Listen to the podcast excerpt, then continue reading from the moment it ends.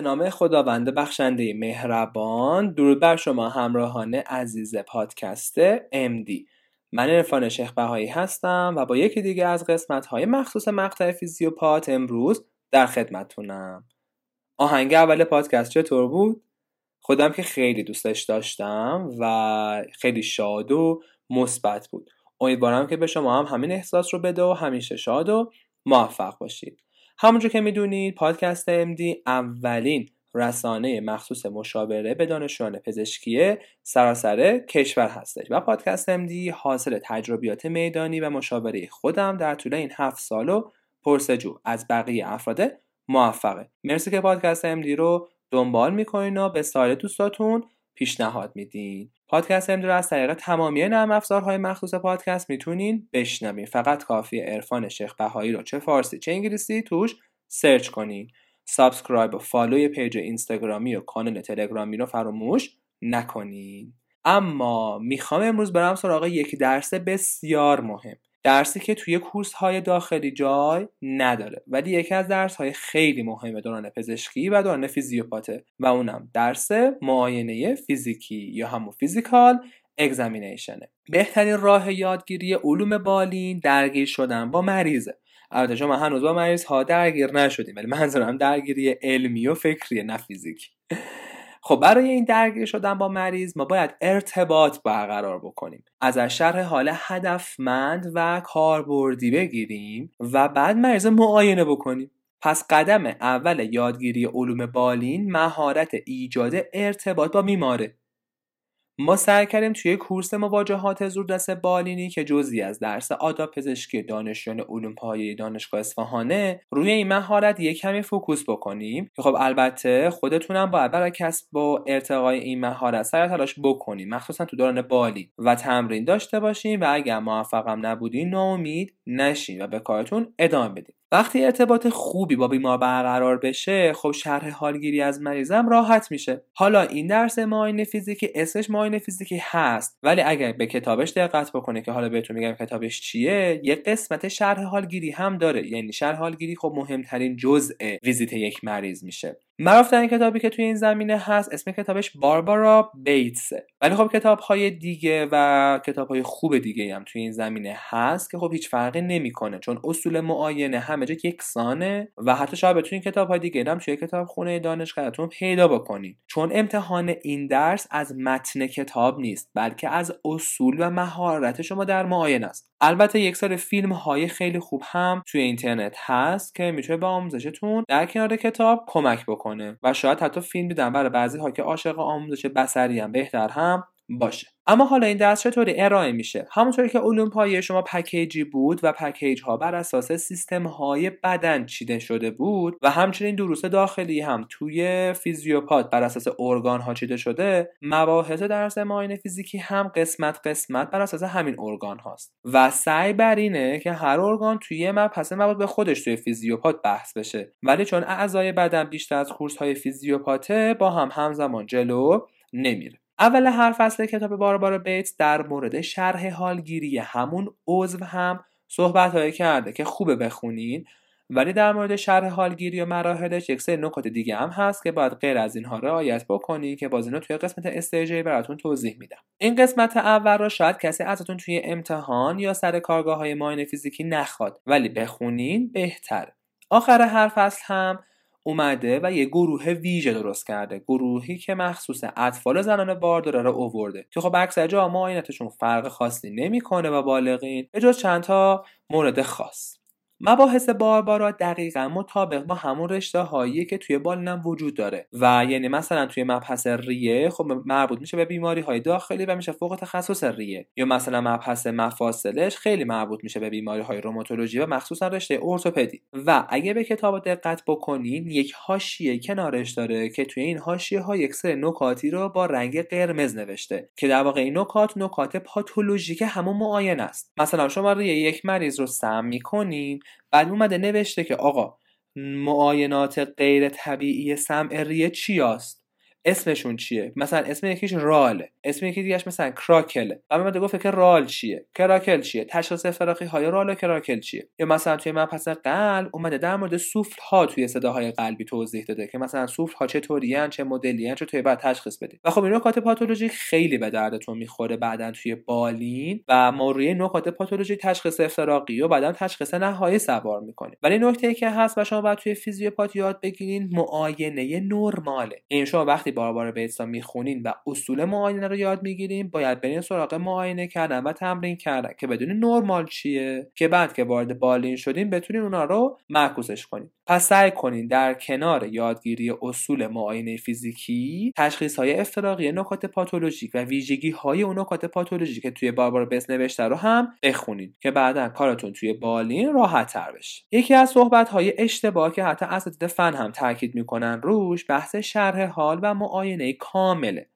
در صورتی که این حرف بسیار غلط و اشتباهه. اتفاقا ماها باید طرز فکر نظاممند یا همون استدلال بالینی رو یاد بگیریم. حالا منظورمون چیه؟ منظورم اینه که وقتی که یک مریض میاد ما ویزیتش می‌کنیم خب یک شکایتی داره. دلش درد می‌کنه سرش درد می‌کنه استفراغ داره نمی‌دونم سرش گیج میره این مدل خب ما سعی می‌کنیم ازش یک سری سوال بپرسیم و یک شرح حالی دستگیرمون میشه. بعد سعی می‌کنیم تا جای ممکن مریض معاینه بکنیم. ولی خب خدایش بعضی وقتا دیگه یادمون میره یه سری جاها رو معاینه بکنیم. یا مثلا معاینه کردن یه چیزی مثلا مربوط به سر دیگه خیلی ربطی نداره. کاری که باید اینجا انجام داد اینه که بر اساس شکایت اصلی و شرح حال و کمی هم بر اساس یافته های معاینه فیزیکیمون میایم بر مریضمون تشخیص افتراقی می‌ذاریم. بعد با استفاده از علمی که در مورد هر کدوم از این تشخیص ها از طریق مطالعه تئوری به دست آوردیم باید سعی بکنیم اون شرح حالی که گرفتیم را با سوالات بیشتر تکمیل کنیم. یعنی هدفمند تکمیل کنیم نه چرت پرت. با سوالات بیخود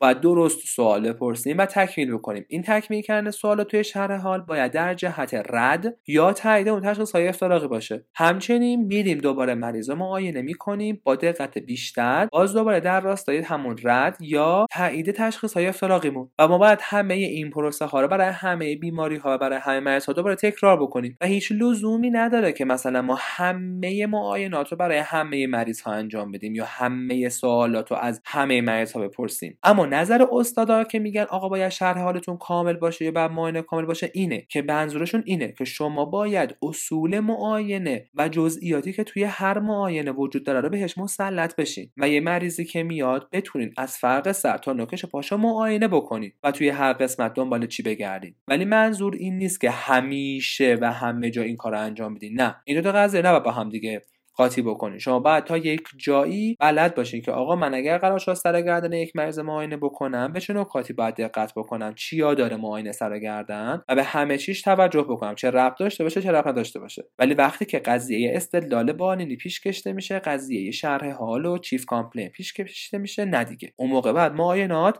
هدفمند بشه در راستای رد یا تایید تشخیص های افتراقی این حرفی که بهتون زدم توی پرانتز بود این حاشیه. در واقع گفتم و دو سه سال دیگه به این نتیجه می‌رسیم وقتی که توی اینترنی هستیم. خوبی درس معاینه فیزیکی این بود که همون موقع که ما سر کارگاه ها حضور داشتیم تمرینم می‌کردیم. روی هم کلاسیامون انجام می‌دادیم و خب مدرسینش پزشک بودن و ایرادامون رو می‌گرفتن. همچنین می‌تونستیم ازشون کار برده این معاینه رو بپرسیم یا به همون نکات پاتولوژیک این معاینه رو می‌گفت. و خب دیگه لازم نبود بریم حالا تو کتاب خیلی بگردیم. ولی خب الان با وجود آموزش مجازی خب من نمی‌دونم کیفیت این آموزش توی دانشگاه مختلف چطوریه. ولی خب می‌دونم که فیلم هست اصول روی فیلم میگن ولی خب در نهایت شما خودتون باید کتاب باربار بیتس رو مطالعه بکنین همه جاهاش رو و در نهایت فراموش نکنین که باید خودتون اینا رو تمرین بکنین. چون معاینه فیزیکی بدون تمرین به هیچ دردی نمی‌خوره. مهمه که شما تشخیص بدین نرمال یک عضو چطوریه که بعد که وارد بالین شدیم بتونیم پاتولوژی رو تشخیص بدیم. یعنی همونجوری که توی خونه هستین گوشی بردارین صدای ریه نرمال رو بشنوین. گوشی بردارین صدای قلب رو بشنوین. معاینه مفاصل رو ببینین. تست لازک رو انجام بدین. نمی‌دونم معاینه شکم رو انجام بدین. ببینین که مثلا تحال به دستتون نمی‌خوره. کبد به دستتون نمی‌خوره. که بعد که وارد بالین شدیم بتونیم پاتولوژی هاش رو درک بکنیم برای همین سعی کنین وقتی یک مبحث تدریس میشه تا هفته بعد یا تا جلسه بعدتون تا جای ممکن فیلم های مربوط به معاینه همون عضو رو ببینید. حالا چه از طریق آموزش مجازیتون چه از طریق یوتیوب و کانال های تلگرامی برید دنبال فیلم های اون عضو بگردین و چندین بار این فیلم ها رو ببینید. کتاب بابارا بیت رو حتما بخونین و قبل از جلسه بعدی باز مرورش بکنین که چیا گفته شد. مطالب باربارا بیت مثل مطالب پزشکی عادی طب داخلی نیست خیلی راحته. به خاطر اینکه یه سری از جاهاش داستانواره یه سری جاهاش عملیه یه سری جاهاش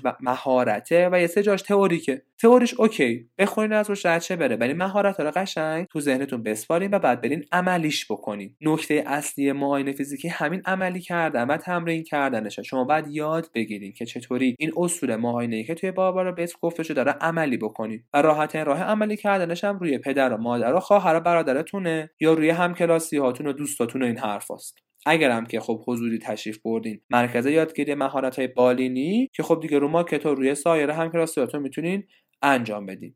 بعدا اون چیزی که به دردتون می‌خوره مهارت ارتباط برقرار کردن با بیمار برای همین معایناتشه. چرا؟ به خاطر اینکه شما وقتی که یک معاینه رو زیاد انجام بدین یک سری مهارت پیدا می‌کنین. مهارت هماهنگی مغز با دست. مهارت هماهنگی گوشتون. چرا؟ به خاطر اینکه باید گوش بدین. مهارت هماهنگی مغزتون با چشتون. برای اینکه فکر می‌کنین. تحلیل می‌کنی و تشخیص افتراقی ها جلو چشتون هرد و بدل میشه. برای همین باید هی این کارا رو الان انجام بدین که بعد که توی استیج رفتین فقط ایرادات کوچیکتون گرفته بشه. تازه نخواد اساتید بیاد به شما معاینه فیزیکی یاد بده. پس تمرین فرامون و فراموش نکنید.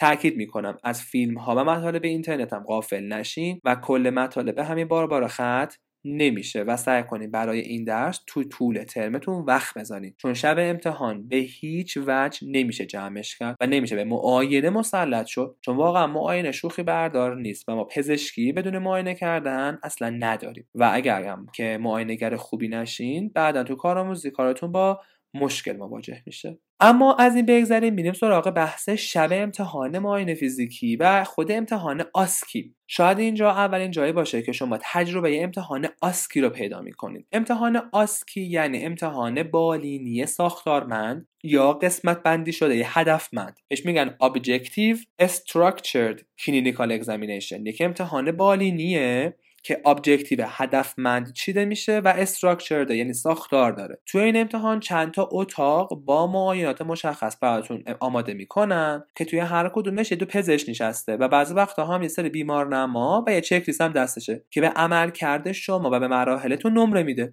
اصولا امتحان آسکی معاینه فیزیکی 6 تا 7 تا ایسکا بیشتر نیست که خب لا بلاشم یه سر استراحت می‌ذارن که میاد کلیات وضعیت شما رو بررسی می‌کنه. حالا برای آمادگی این امتحان شما باید دقیقا از قبل همه معاینات رو به صورت اصولی یاد گرفته باشین که بتونید اونجا جلو اون استاد اجرا کنید یه قانون کلی که توی همه ایستگاه ها هست که خب الان بهتون میگم که در جریانش باشی اینه که اول با به مریض سلام بکنیم خودمون رو بر معرفی بکنیم. محیط براش آماده می‌کنیم بهش میگیم می‌خوایم چیکار بکنی و ازش اجازه کسب می‌کنیم. این چیزایی که همیشه باید گوش زد بکنین چون نمره داره. بعد میگه که خب آقا معاینه مورد نظر رو انجام بده. مثلا امتحان آسکی ما تو معاینه فیزیکی که از ما گرفتن اینا بود. معاینه گوش با اتوسکوپ بود. دقه ریه بود معاینه کامل قلب بود نام بردن و نشون دادن کوادران های شکم بود معاینه عصب سه و دوازده کرانیال بود معاینه مفصل زانو بود و یه عکس رادیولوژی ریه گذاشته بودن که گفته بودن بگو تو این عکس به چه نکاتی توجه می‌کنی و یه دونه هم عکس سی تی اسکن مغز بود که گفته بود این سی تی یا ام و اینکه کدوم سمت مغزش مشکل داره. همین. مثلا توی قسمت قلب بابا باید کامل همه معاینات قلب رو می‌گفتیم. یعنی غیر از سمع و لمس و اینا باید JVP رو هم اشاره می‌کردیم. یا مثلا معاینه زانو خب خیلی زیاده جزئیات زیادی داره و نکات ریزی داره. برای همین باید از قبل کتاب باربارا رو بخونی و روی دوستاتون یا خانوادتون تمرین کرده باشین که دستتون به این معاینه عادت کنه. مثلا اتوسکوپ بهتون میده و بتونین با دستتون این اتوسکوپ شبیه قلم بگیرین. یا مثلا کار با افتالموسکوپ باید بلد شین. اینا یه سری جزئیاتی داره که خب سخته و اگه بلد نباشین به راحتی میندازنتون و خب بعدم تو بالین با مشکل مواجه میشیم. برای دوره مطالب خب ما با یک سری از دوستامون یه هفته قبل از امتحان دوره هم جمع شدیم و روی همدیگه معاینات طبق کتاب اجرا کردیم و به همدیگه یاد دادیم و هر فرد مسئول درس دادن دوره کردن یه فصل بود. برای همه تونستیم توی یک هفته تقریبا کل باربرا رو جمع کنیم. حالا توی این وضعیت کرونا و این حرفا نمی‌دونم آیا می‌تونین دوره همدیگه جمع شین یا نه که خب خطرناکه. و خب پیشنهاد می‌کنم که شما زودتر مطالعه باربارا رو شروع بکنین و فیلم هم زودتر ببینین. انشالله که نیاز نباشه از این کار رو بکنیم. و اما یه توصیه هم در مورد خود کتاب باربارا بهتون بکنم. من به صورت شانسی و اتفاقی وقتی رفتم کتاب فروشی که این کتاب پزشکی رو بخرم چون اون آقای کتاب فروش منو میشناخت از قبل و خب خیلی اونجا رفته بودم یهو بهم گفت که دکتر باربارای تکس دارم. می‌خوای آخر کارتونمه بد میدم. گفت کسی نمی‌خره و من بهت 20 تومن میدم. گفتم باربارا تکس 20 تومن؟ گفت آره جدیدم هست.